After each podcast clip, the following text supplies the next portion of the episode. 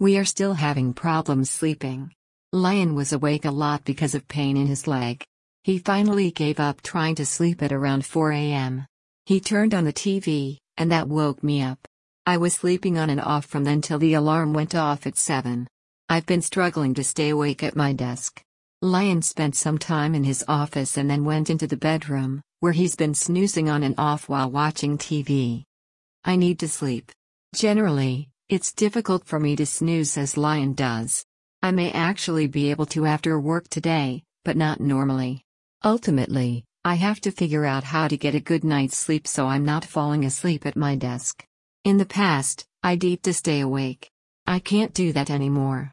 Well, I can, but not the junk food I'd normally eat.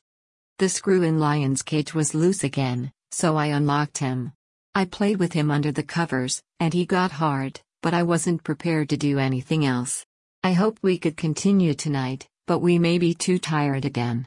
Luckily, we're heading into the weekend. I hope we can catch up on sleep and catch up on sex. I'm off to find a healthy snack for afternoon energy.